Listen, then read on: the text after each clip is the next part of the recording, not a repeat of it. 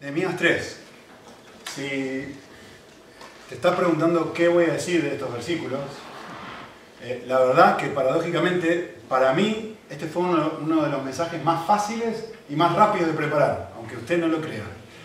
Eh, estoy leyendo un libro que se llama El sexo y la supremacía de Dios, de un autor que cito mucho que se llama John Piper. Él dice en este libro, le voy a leer una cita que es fantástica, es un poquitín larga, pero merece la pena. Dice esto. Escuchen, dice. El inmenso Sol, 333.000 veces el tamaño de la Tierra, mantiene a todos los planetas en órbita, incluso al pequeño Plutón, ubicado a una distancia de 3.6 billones de millas. Exactamente lo mismo debería suceder con la supremacía de Cristo en tu vida. Todos los planetas que conforman tu vida, por ejemplo, tu sexualidad y deseos, tus creencias y compromisos, tus aspiraciones y sueños, tus actitudes y convicciones, tus hábitos y disciplinas, tu soledad y tus relaciones, tu trabajo y tu tiempo libre, tus pensamientos y sentimientos, todos se mantienen en órbita, o deberían mantenerse en órbita, por la grandeza, por el poder de la gravedad, por el brillo intenso de la supremacía de Cristo en el centro de la vida que Dios te ha concedido. Si Cristo deja de ser el brillo, el calor, y la satisfactoria hermosura ubicada en el centro de tu vida, los planetas que he mencionado se moverán en forma confusa al tiempo que cientos de otras cosas se descontrolarán y tarde o temprano colapsarán y se destruirán. Fuimos hechos para conocer a Cristo tal como Él es realmente. Fuimos creados para entender tanto como lo pueda entender una criatura, la supremacía de Cristo y el conocimiento que debemos experimentar por la forma que hemos sido diseñados no es, escuchen bien, ¿eh? no es el conocimiento de una conciencia mental sin ningún tipo de interés, como sucede cuando sabemos que, o nos enteramos que César cruzó el Rubicón, o que la Galia antigua se dividía en tres partes. No, no, no, no. El conocimiento que necesitamos es el que surge de la admiración, es el que surge del asombro, de maravillarse, de la intimidad, el éxtasis y la, aceptación de Dios. No se trata de saber algo acerca de un huracán porque lo hemos visto en televisión, sino de volar directamente hasta el ojo de la tormenta. De esta clase de conocimiento de esta clase de experiencia, de esta clase de asombro, es la que habla Nehemías 3, aunque ustedes no lo creen. Eh, hay un versículo que si tenés tu Biblia, quisiera que vayas ahí en tu Biblia, en, capítulo 2, versículo 18 de Nehemías, que es un resumen de lo que sucede en todo el, en el capítulo 3. Nehemías 2, 18. Lo voy a poner en la pantalla. Y en este versículo hay dos frases claves que te van a ayudar a entender todo lo que Mariló acaba de leer en el capítulo 3, ¿sí? que es un capítulo que parece que lo único que contiene son nombres y quién construyó qué cosa. Dice así, en, el, en 2.18, versículo anterior, dice, y les conté cómo la mano de mi Dios había sido bondadosa para conmigo y también las palabras que el rey me había dicho. Y noten esto, ¿eh? Entonces, resumen del capítulo 3 dijeron, levantémonos y edifiquemos, y esforzaron sus manos en la buena obra. Eso es todo el capítulo 3. Este versículo se divide en dos partes, ustedes se dan cuenta. Una primera parte en donde ellos reciben un reporte de algo que ha sucedido y una segunda parte donde ese reporte genera una consecuencia. La consecuencia, ¿qué es? se ponen a construir todo lo que leyó ella. Y este construyó esto, y este construyó esto, y este construyó esto, y este construyó esto, y este construyó esto otro. Y así por, no sé cuánto tardó en leerlo, pero por lo menos 3, 4 minutos, dando un reporte de lo que había construido cada uno. Pero es muy importante entender que el capítulo 3, va, todos los libros de la Biblia en realidad, fueron escritos para ser leídos de corrido. Es decir, que el capítulo 3 tiene relación con lo que viene antes. Y este es el versículo que conecta la razón por la cual incluye todos esos nombres. A ver, si ustedes han estado antes aquí en las últimas tres semanas que hemos hablado sobre el libro de Nehemías, eh, habrán prestado atención que hay una frase que se repite cantidad de veces, o por lo menos tres veces. Eh, en tres capítulos se repite tres veces. Y si la Biblia repite algo, hay que prestar atención. La frase que se repite es la mano de Dios. La mano de Dios, la mano de Dios. Fíjense en su Biblia, si la tienen abierto, yo tengo subrayado en amarillo en mi, en mi, Biblia. En versículo, 10, en versículo 1.10 dice así, Nehemías. Y ellos, está orando, ¿no? Y le dice a Dios, y ellos son tus siervos y tu pueblo, los que tú redimiste con gran poder, y acá aparece la frase, y con tu mano poderosa. ¿Qué está haciendo Nehemías acá?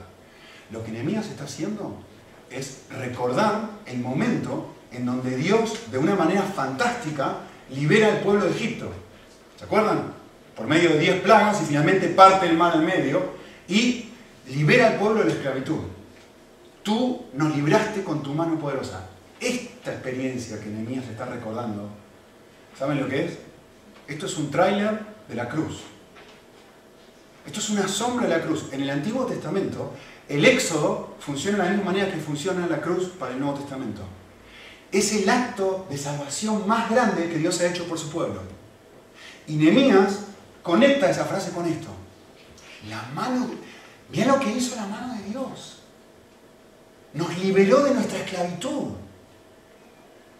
Y esto es lo que a él lo motiva a orar. ¿Se acuerdan capítulo 1? Vale. Capítulo 2 dice en versículo 8, dice esto. Y el rey me dio favor y no me mató. Y no solamente eso, sino que me dio cartas para que yo pueda construir las puertas y las vigas y la... Final del versículo 8. Porque la mano de Dios estaba conmigo. Otra vez exactamente igual. La misma frase. Y Nehemías dice, la, misma, el actuar de Dios, el obrar de Dios, me liberó, nos liberó a todos de Egipto, recuerden esto, a mí también me liberó del rey, y no solamente eso, sino me, me colmó de bendiciones. Ahora tengo, tengo dinero para poder ir a hacer la construcción que quería hacer.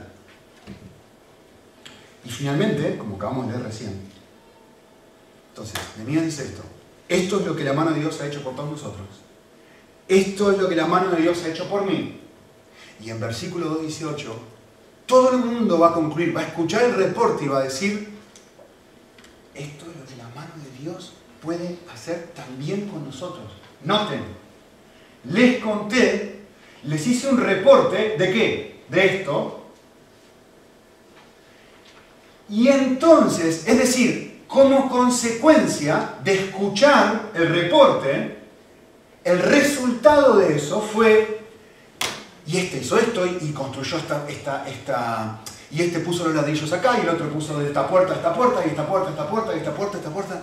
Como consecuencia de escuchar lo que Dios hizo, como resultado de estar fascinados, estar, lo que dijo Piper recién, de estar, no tener un conocimiento de, sí, sí, bueno, eh, César cruzó el Rubicón y la Galia está dividida en tres partes, estaba dividida en tres partes. No, no, no, no, no, no. No es un conocimiento acá, es una experiencia de asombro de decir, déjame que te cuente lo que Dios acaba de hacer conmigo. Cualquier persona que está triste delante del rey la matan. Y porque la mano de Dios estaba conmigo, no solamente no me mataron, sino que además el rey me llenó de dinero y me dijo, toma, acá te doy una carta para que vos vayas a decirle a mis eh, mis constructores, a la gente que tienen todo mi, eh, ¿cómo se llama? Los materiales de construcción, que te, te den todo eso y tú lo lleves donde vos querías hacer. ¿Cómo La gente mira eso, queda extasiado, queda fascinado y dice, eh, expresión argentina, perdón, a la flauta, ¿cómo se diría esto acá? Están todos dormidos. no lo puedo creer. Asombrado de lo que Dios... Entonces dijeron, yo me dedico a esto, yo me dedico a esto, yo me dedico a esto, yo me dedico a esto, yo me dedico a esto, yo me dedico a esto, yo me dedico esto. ¿Lo ven? consecuencia, resultado de estar, no, no, no saber que Dios los ha liberado de Egipto, no saber que Jesús ha perdonado mis pecados. La canción que cantamos hace un rato. Que, eso me, mueva, me, de alguna forma toque mi corazón para que yo me enamore más de Él, para que eso me produzca un éxtasis, una, experiencia no intelectual, una experiencia holística que, que toque toda la persona, todo, todo mi ser. Así que, pregunta, ¿qué sucede cuando veo a Dios? ¿Qué sucede cuando un grupo de personas reciben un reporte que, entre paréntesis, la razón por la cual predicamos la Biblia es para que todos nosotros experimentemos esto un domingo. ¿Qué sucede cuando somos expuestos al obrar de Dios? Esta es la razón por la cual estoy hablando yo ahora a ustedes. ¿Qué es lo que sucede cuando alguien es asombrado por ver a Dios actuar? ¿Qué sucede? Y el texto nos va a hablar de dos resultados o dos consecuencias de que un grupo de personas son asombradas por el, por el obrar de la mano de Dios. Dos consecuencias. No son las dos únicas, por supuesto, son las dos que habla el texto. ¿sí? El primer resultado de admirar a Dios es es esto. Es que cambian los deseos de mi corazón. Y ahora anhelo vivir sacrificialmente para nuevas metas. Lo digo de vuelta, porque es una frase larga. Traté de resumirlo, pero no, pude. Porque creo que cada parte es importante y lo van a ver ahora en el. ¿Cuál es el primer resultado? No de, sí, Dios existe. Sí, Jesús murió por mi pecado. Sí, sí, Dios es poderoso. No estoy hablando de eso. Yo sé que todos los que estamos acá, por algo estás escuchando, o por algo estás mirando en el, internet o lo que sea, que tenés una conciencia de esto. Estoy hablando de la experiencia que yo les leí antes. No saber, sino que te, que te produzca algo dentro. El primer resultado de eso es que cambian los deseos de mi corazón. Ahora deseo cosas nuevas. Esta experiencia me genera deseos nuevos. ¿Y qué genera? Genera el deseo de decir, ahora, miren lo que dice el versículo 18, levantémonos, edifiquemos. Esta gente no estaba edificando, no estaba levantando, esta gente estaba súper cómoda. Nehemías estaba en el palacio, Nehemías estaba tranquilo, y ahora todo el mundo, ellos estaban ahí sin hacer absolutamente nada, dice, ahora levantémonos, edifiquémonos y, edifiquemos, y noten lo que dice, que es todo el capítulo 13, y esforzaron sus manos en una buena obra. Y voy a hablar un poco sobre esto. ¿Qué quiere decir esforzarse? ¿Qué quiere decir que como cristiano tengo que esforzarme? ¿Sí? Porque creo que hay un poco de confusión con respecto a esto. Entonces, noten esto, que noten la palabra clave del versículo 18. Cuando veo la mano de Dios obrar, entonces yo uso mis manos. Yo empiezo a poner ladrillos. Consecuencia uno de, lo otro. Cuando veo el amor de Dios por mí, entonces soy capaz de amar a otra persona. Cuando, no, no digo creo, escuchen bien, ¿eh? No digo creo, digo es que estoy asombrado de que Dios todavía me siga perdonando. Cuando experimento el perdón de Dios, entonces puedo perdonar a otros. ¿Por qué no puedo perdonar? ¿Por qué me cuesta otorgarle gracia a los demás? Es muy simple. Porque no estoy asombrado del amor y el perdón que Dios me tiene a mí. Entonces soy duro con los demás. Súper duro. ¿Por qué no puedo amar a otros? Porque no estoy asombrado de esta clase de amor que Dios me tiene a mí. ¿Por qué no soy paciente? Porque no, no puedo creer, no estoy con la mandíbula en el piso de la paciencia, asombrado de la paciencia que Dios me tiene a mí. Por eso es muy simple. ¿Qué tengo que hacer para ser una persona más paciente? ¿Esforzarme por serlo? No, no, no. El esfuerzo es un resultado. Lo que necesito hacer es redescubrir el nivel de paciencia que Dios me tiene a mí y quedar extasiado con eso para que eso cambie los deseos de mi corazón. Y entonces quédate tranquilo que va a ser súper paciente con otros. En el mismo libro este que, les comentaba al principio, de John Piper, les voy a leer una frase, dos frases más que están buenísimas.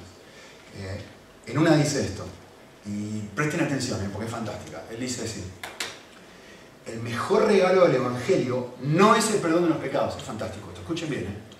El mejor regalo del Evangelio no es el perdón de los pecados. No está diciendo que el perdón de los pecados no vale, no está diciendo que no es el mejor. El mejor regalo del Evangelio tampoco es que se nos otorga la justicia de Cristo y ahora nos ve Dios de una forma distinta. El mejor regalo del Evangelio tampoco es la vida eterna. Vamos a vivir para siempre. Genial. Gloria a Dios.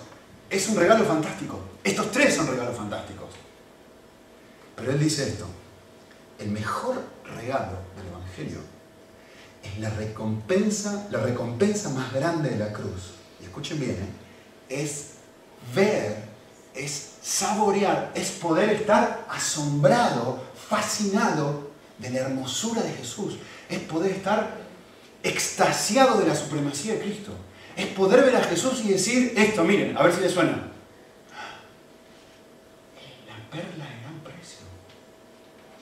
No hay ningún ser, no hay ninguna cosa, no hay ninguna cosa creada, ni mi esposa, ni mis hijos, ni el dinero, ni ninguna otra cosa que exista que en este momento tenga más valor para mí que Él, porque he visto quién es.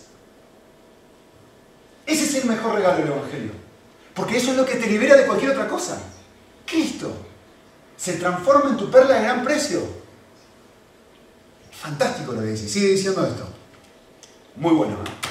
Miren la relevancia que tiene esto.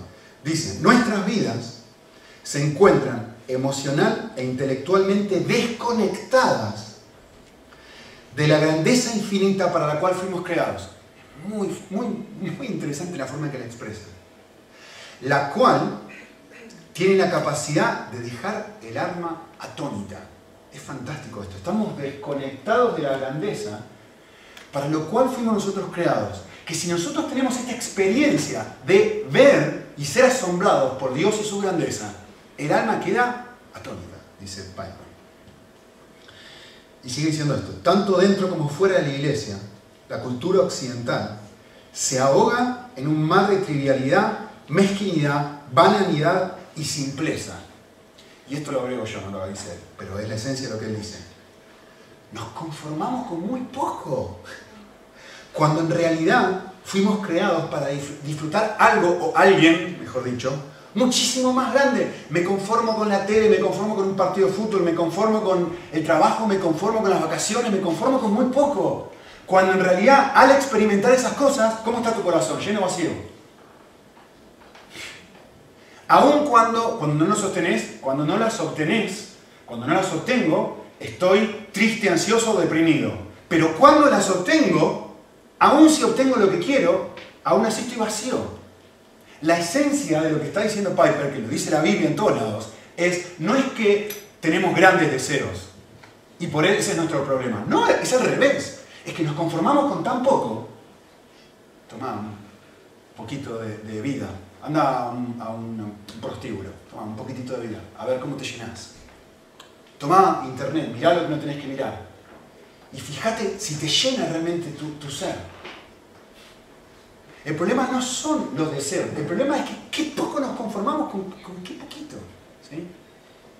Y dice Piper así, sigue diciendo, la televisión, la radio son triviales, al igual que nuestras conversaciones y nuestra educación.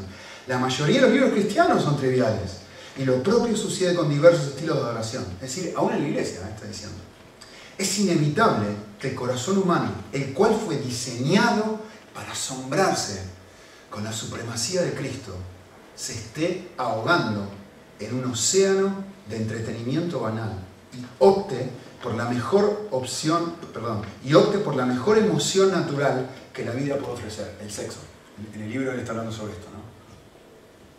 Lógico. Si, soy incapaz de, estar asombrado por Cristo, ¿qué voy a hacer? Bueno, ¿qué es la otra cosa que, que encuentro en la vida? Vale, el sexo. O lo que sea, las vacaciones, o estar más bonita, o lo que sea que es lo que te cause placer. El segundo mayor placer para ti. Él dice esto porque de eso se trata el tema. ¿Qué, es lo que está diciendo Piper? C.S. Lewis lo decía de esta forma. Escribió un libro que se llama Cartas de un Diablo a su sobrino. Fantástico, es un librito pequeñito que te va a hacer pensar muchísimo. Cartas de un Diablo a su sobrino. Y en este libro, C.S. Lewis que entre paréntesis era uno, fue uno de los autores y pensadores más importantes del siglo pasado, dijo esto, escuchen, es fantástico, ¿eh? dijo esto. Tenemos un deseo cada vez mayor de un placer cada vez más pequeño. Pensar un momento.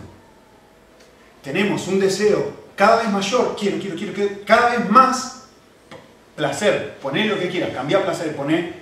Tenemos un deseo cada vez mayor de sexo, de vacaciones, de televisión, de lo que sea que produce cada vez un placer más pequeño. Cada vez te da menos de lo que te da al principio. Y cada vez te da menos, y cada vez te da menos, y cada vez te da menos, y cada vez te da menos. Cuando fuiste creado para ser extasiado en la supremacía de Jesús. Por supuesto, eh, exactamente lo opuesto a esto también es verdad. Es decir, cuando nuestros ojos son abiertos a Cristo y cuando realmente podemos ver quién es Él, cuando estamos asombrados por Él, no solamente somos liberados de vivir para estas clases de trivialidades que nos, eh, que nos esclavizan, sino que, como acabamos de leer en el pasaje, somos impulsados para consagrarnos a una meta divina que realmente nos satisface. De repente anhelo vivir para otra cosa. Cuando estoy asombrado por Cristo, digo, ahora que me causa placer perdonar a la gente, que me causa placer eh, ser paciente, que me causa placer amar a otros, que me causa placer, es que estoy tan fascinado con Jesús, que ahora mi meta ya no es salirme con la mía. Ahora mi meta es otra, mi meta es Cristo. Mi meta es vivir con, esta, con, este, con este Cristo delante de mis ojos y decir, pero, pero es fascinante, ahora entiendo para qué fue que...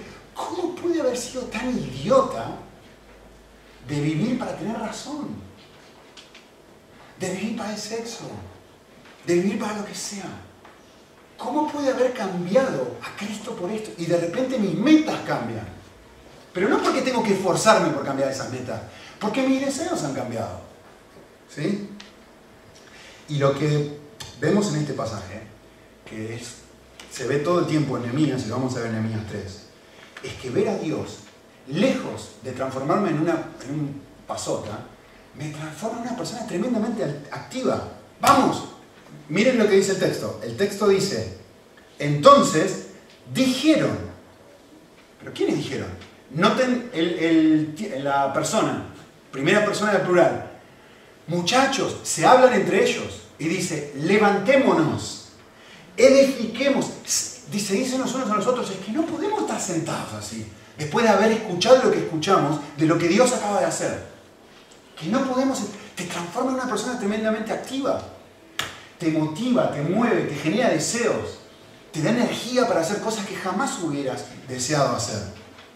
Eh, esto es exactamente lo mismo que pasa en Isaías 6. Lo voy a leer súper rápido el pasaje. Eh, fíjense, miren esto. Esto, que esto es un calco de Nehemías, miren. En el año de la muerte reducida, bla, bla, bla, Nehemías 6. Miren lo que sucede. Miren, miren, miren. Vi yo al Señor. Lo mismo que esta gente. La vi, vi la persona de Dios sentado sobre un trono alto y sublime y bla, bla, bla, y estaban los serafines y todos volados. Tiene una experiencia enemiga donde está delante de Dios, lo ve, lo admira, admira a Dios. ¿Sí? Y ve lo que está sucediendo, santo, que, que ve toda la gloria de Dios, ve todo y se llena todo de humo y dice, o sea, mejor experiencia, esto es lo describe Piper, pero clavado. ¿Vale? Miren lo que sucede. Tres entonces, vamos a ver aquí, miren. Entonces, después de tener esa experiencia, ¿qué es lo próximo que pasa? Miren, lo próximo que pasa es, eh, Isaías tiene experiencia donde dice, después de mirar a Dios y ver el amor de Dios, dice, no, yo no puedo creer quién soy yo, yo soy tan distinto a Él, que Él es tan diferente a mí.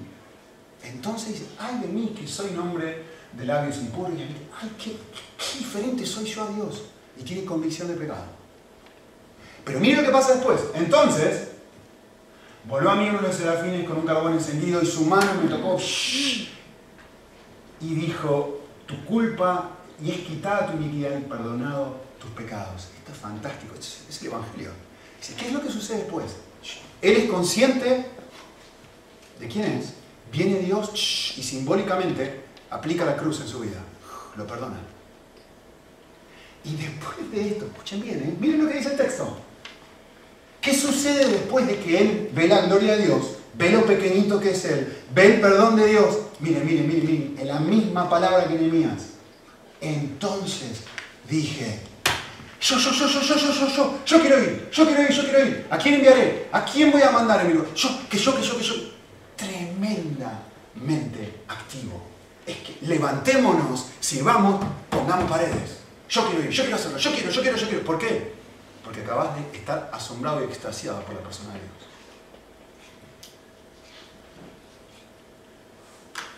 Eh, durante la semana seguramente varios de ustedes, yo incluido, estuvimos viendo un partido de fútbol. ¿Sí? Estuve viendo el partido de fútbol y estaba acostado en el sillón viendo el partido de fútbol, así tirado viendo el partido de fútbol. Hizo un gol, hizo otro gol, hizo otro gol, fantástico. Va, el partido de fútbol. Estábamos llegando al final del partido, faltaban 10 minutos para terminar el partido y yo literalmente estaba tirado en el sillón pensando, bueno, ya está esto. De hecho le dije, mi esposa estaba con los ojos que se le caían así chinitos, en un sentado en un sillón al lado, pobrecita, acompañándome y, diciendo, bueno, me quedo, me quedo por amor a ti, porque realmente no tengo ganas de ver el partido.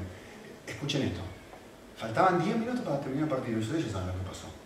Pero yo les voy a describir lo que eso hizo en mí. Yo estaba así, tirado semi dormido, y de repente, ¡pum! haciendo un gol. ¡Pum! haciendo otro gol.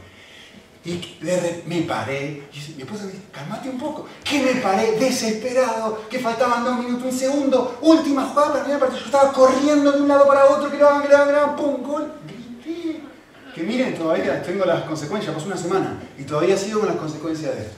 ¿Cómo un desesperado de el último gol, último segundo? Desesperado. Y uno dice, ¿qué hace que un tipo grande como yo, a las 11 de la noche, esté gritando como un loco que me escuchó todo el mundo? ¿Qué te transforma en.? Yo estaba corriendo literalmente, corriendo de un lado para otro. A ver, no tengo Facebook y estaba mandando en las redes sociales a todo el mundo. ustedes recibieron algo. Que cuando tu equipo hace un gol en el último minuto, tú haces lo mismo también. Te transforma en alguien. Entonces, te volvés loco. Te transformas en alguien tremendamente activo. Yo soy súper pasivo en las redes sociales, ni tengo redes sociales. Pero de repente, empiezo a mandar todo por, por WhatsApp y decirle a todo el mundo, ¡ah, como loco! ¿Qué pasó? Fui cautivado, fui asombrado por lo que pasó y eso me transformó en una persona tremendamente activa.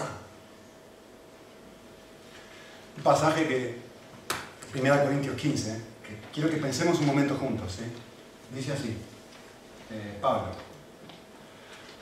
por la gracia de Dios soy lo que soy, y su gracia para conmigo no resultó vana. Pero, pero mire lo que dice ahora, yo me he esforzado, lo mismo que Nehemías, yo he puesto más eh, ladrillos que ninguno de todos los nombres que ustedes acaban de leer.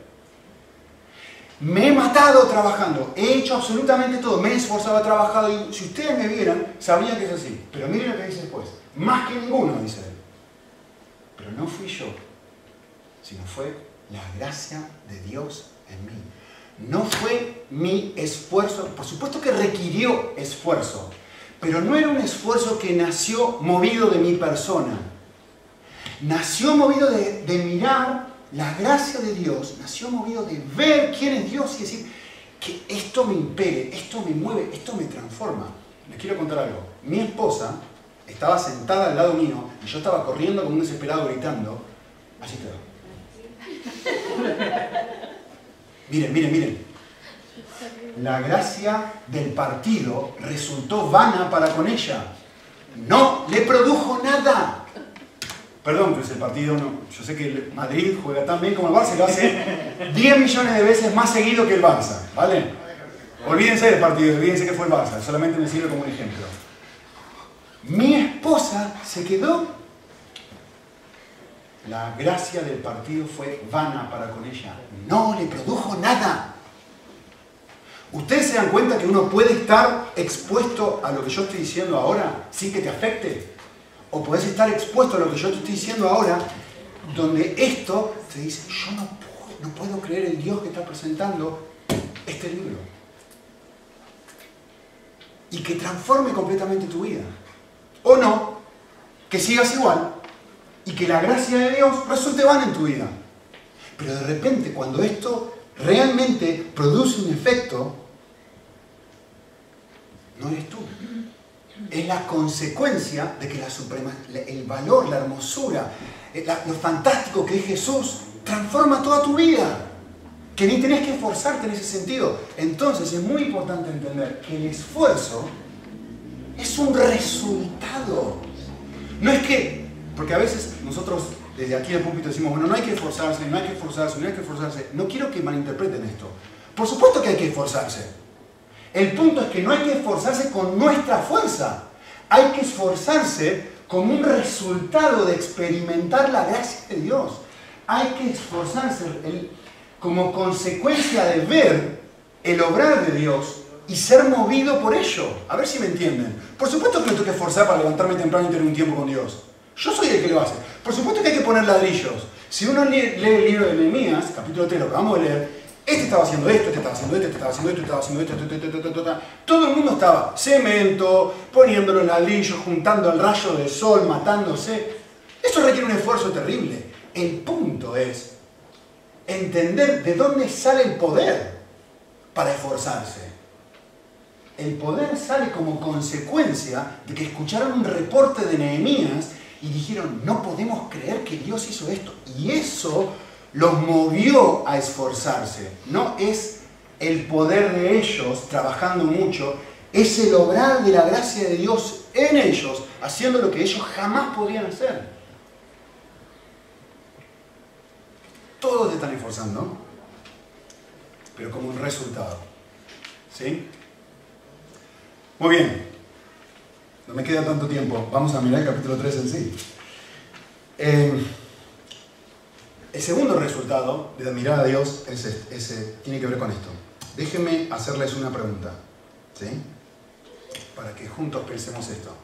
Recién leímos todo el capítulo 3 de Nehemías y dimos una chorrada de nombres, ¿sí? Dice capítulo 3, versículo 3, la puerta del, del pescado la edificaron los hijos de Sena y colocaron sus vigas, y capítulo 4, versículo 4, Hizo reparaciones Meromot, hijo de Urias, hijo de Cos. A su lado hizo reparaciones Mesulam, hijo de Bequías, hijo de Mesesabel, etc. Y hay fácil debe haber como 100 nombres aquí. Mi pregunta para ustedes es esta. ¿Por qué se incluyeron todos estos nombres? No, responden, piensen.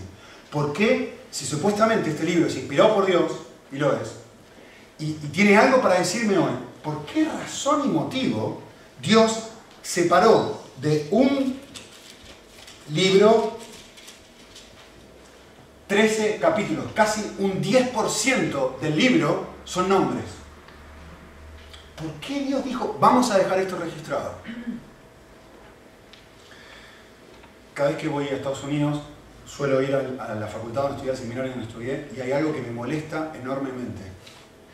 Que si ustedes van a un seminario muy grande de varias manzanas, cada edificio tiene el nombre de un teólogo o un pastor reconocido que estudió en el seminario. Entonces, vos tenés el, el, Student Center, Campbell se llama, porque este hombre se llamaba Campbell. Y tenés este otro porque este otro se llamaba Walworth. Y tenés este otro edificio, que, y cada edificio tiene un nombre diferente. Si, de hecho, en las universidades también pasa lo mismo, ¿no? De, uno puede pagar incluso para que te pongan tu plaquita ahí, ¿no? Y falta una biblioteca y uno dice, bueno, yo pongo dinero, pero por supuesto ponen mi placa de que esta es la biblioteca Nicolás Emilio Tranchini yo puse dinero. Bueno, no se suele hacer eso. Eh, estaba buscando y miren lo que encontré. ¿Saben qué es eso, no?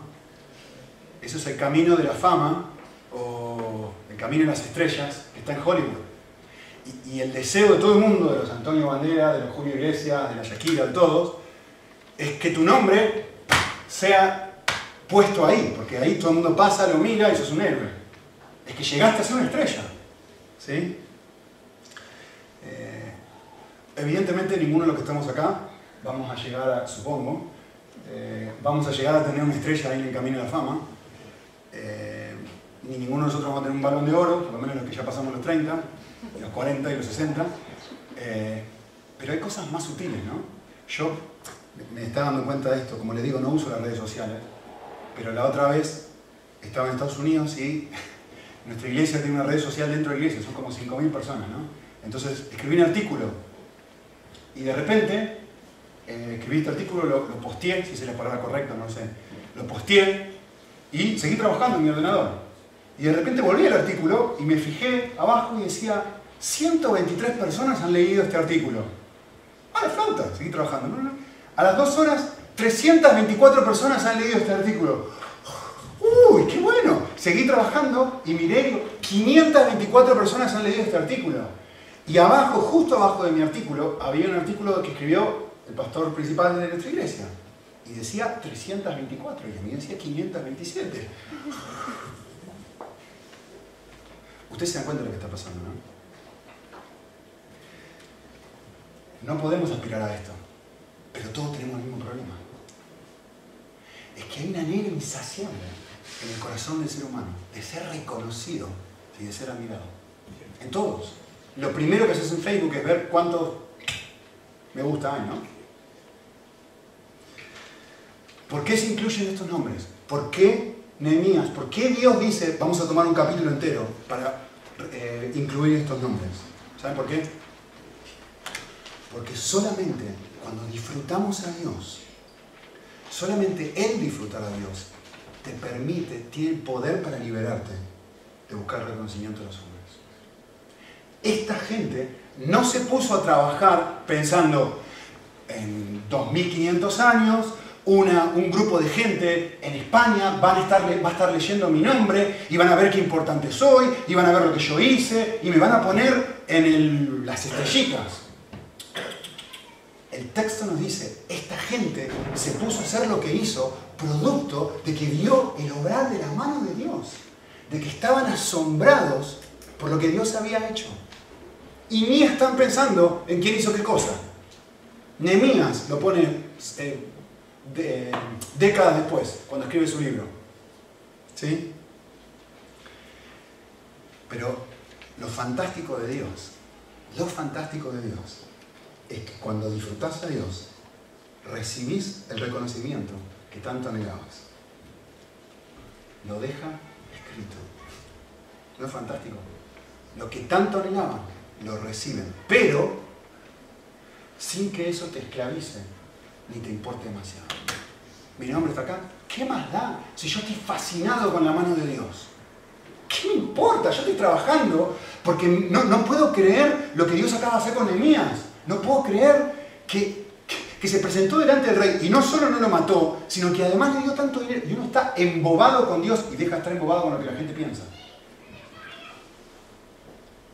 Así que, el segundo resultado de admirar a Dios es que soy honrado de una forma inesperada. Soy honrado de una forma inesperada. ¿Por qué se incluyen estos nombres? Porque para Dios buscar el reconocimiento de los hombres es como intentar perseguir tu propia sombra. Cuanto más intentas ir detrás de ella, más huye de ti. Pero cuanto más huís de ella, o ni siquiera te percatás que está allí, más te persigue. Así funciona Dios.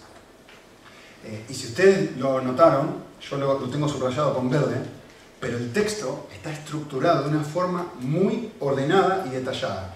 Y presten atención porque esto es fantástico. ¿eh? El texto está ordenado en una forma en donde nos detalla cómo y quién participó de cada obra. ¿Sí? Dice en versículo 1, estos se ocuparon de la sección de la puerta de las ovejas. Y en versículo 3 dice, y estos se ocuparon de la puerta del pescado. Y en versículo 13 mm, dice, y estos se ocuparon de la puerta del valle. Y en versículo 14, y estos se ocuparon, y da los nombres, ¿no? De la puerta de Mudalán. Y en versículo 15, y estos se ocuparon de la puerta de la fuente, etc. ¿Qué? Presten atención, ¿eh? nombra a cada una de las personas que se ocuparon de una forma diferente. Esto es a propósito, no es sin querer queriendo. Esto es a propósito. ¿Por qué? ¿Saben por qué? Porque Dios quiere dejar claro que Él ve la obra de cada y Juancitos y Pepe y este y este y este estaban trabajando en esta sección y este y este y este estaban trabajando y se pasa un 10% del libro diciéndonos que yo he visto que cada una de estas personas estuvo de acá, de acá, y esta de acá, y esta de acá, y este, y es más, en un momento dice, y este no participó, ¿eh? y los nobles dijeron, no, nosotros no vamos a participar. Vio todo. Dios, nosotros nosotros vemos las estrellas, nosotros vemos a la Shakira, nosotros vemos a la Julio Iglesias, nosotros vemos otras cosas. Y Dios lo que nos muestra en el es, yo soy diferente a ustedes. Yo miro a cada uno de ustedes. ¿Sí? Para Dios, para Dios cada acto de servicio hecho en y para Cristo, por pequeño que sea, por un ladrillo, tiene infinitamente más valor que cualquier entrega heroica hecha sin Él. ¿Qué dice 1 Corintios 13? Si, yo doy todos mis bienes para dar de comer a los pobres, pero realmente lo de adentro, que es lo que vale, si no tengo amor, que no sirve de nada. Es más, si yo hago el acto más heroico de todo, es decir, van a matar a una persona, yo, yo me voy a dar para que esta persona no la quemen, vale. Y no tenés amor dentro, que no sirve de nada, dice Dios. No tiene ningún tipo de valor. Dios de cada cosa. ¿Qué, es lo que nos muestra esto? Que no se trata tanto del acto en sí, se trata de cómo es hecho el acto. Por eso enfatizamos la motivación del corazón. Porque esto es lo que el texto está informándome. Dios ve cada cosa, pero lo primero que me dice el texto es que te quede claro que esto es un resultado de que me han observado a mí, de que me han disfrutado a mí, de que han quedado extasiados de la mano de mi mano. Y no de que son buenas personas. Justamente eso dice 1 Juan 4:19. Nosotros amamos. ¿Por qué amamos? A cualquier persona. ¿Por qué hacemos un acto? ¿Por qué somos pacientes con otros? ¿Por qué eh, perdonamos a otros? ¿Por qué eh, tenemos la capacidad de, dar cariño y todo lo demás? Nosotros amamos porque primero estamos disfrutando del amor que Dios nos tiene a nosotros. Si no, es imposible amar. No, pero yo estoy dando mi, cuerpo para ser entregado. Que da igual, no estás amando. Si primero, no te viene, no el primero, que uno es una consecuencia de otro. No dice las dos son paralelas, no dice una puede sobrevivirse en la otra. Susana, sin Cristo nada puede hacer, enfatizó hace un ratito. ¿Qué está diciendo el pasaje? Si yo primero no tengo esta experiencia que tuvo en el pueblo de Dios, de primero yo estar fascinado con esto, entonces realmente necesito mirar adentro porque probablemente no sea amor. ¿Sí? Por eso nuestro enfoque está en desear a Dios, perdón, desear a Jesús por encima de cualquier cosa.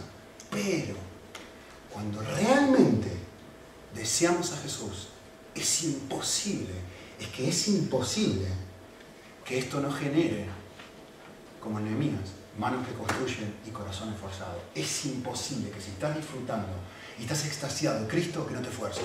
Es imposible. Porque una cosa produce la otra. Y si no te estás esforzando, es porque no estás experimentando a Cristo. ¿Qué tenés que hacer? ¿Matarte por esforzarte y por hacer lo que no tenés ganas de hacer? No. Lo que tenés que hacer es recuperar el asombro de Jesús.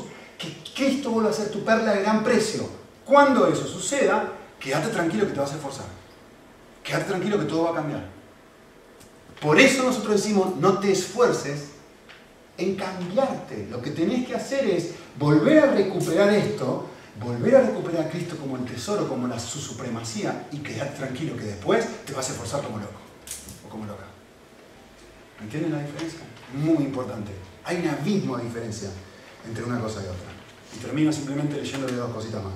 Un cristiano es una persona fascinada por el amor que Dios le tiene, y al sentir y experimentar este amor, un cristiano es una persona que no puede dejar de amar a los demás de una manera sacrificada, práctica y esforzada. ¿Por qué? Porque no es Él. Es la gracia de Dios en Él. Porque no es ella. Es estar asombrado de Dios. Y eso es lo que hace la diferencia. Muy bien, oramos. Señor, que todas estas verdades que hemos hablado hoy realmente produzcan una experiencia espiritual en nuestro corazón que no se quede simplemente en palabras, que no se quede simplemente en, en ser expuestos y que como Ani en el partido, que nos vayamos a dormir sin ser afectados, sino que realmente produzca un cambio profundo en nuestros corazones y nos transforme de una manera radical al punto de, como dice la parábola, que suelto todo y voy a vender todas mis posesiones y lo único que quiero es esta perla preciosa. Así que que, que, que nos muestres a Cristo tan precioso y tan valioso como, como, el tesoro más grande y que esto nos libere de otros tesoros, tesoros menores que lo único que hacen es dejarnos vacíos. Queremos tener esta experiencia hoy y durante la semana durante el resto de nuestros días, Señor, porque sé que es un, es un proceso, no un momento. Es, es un proceso que queremos experimentar día a día.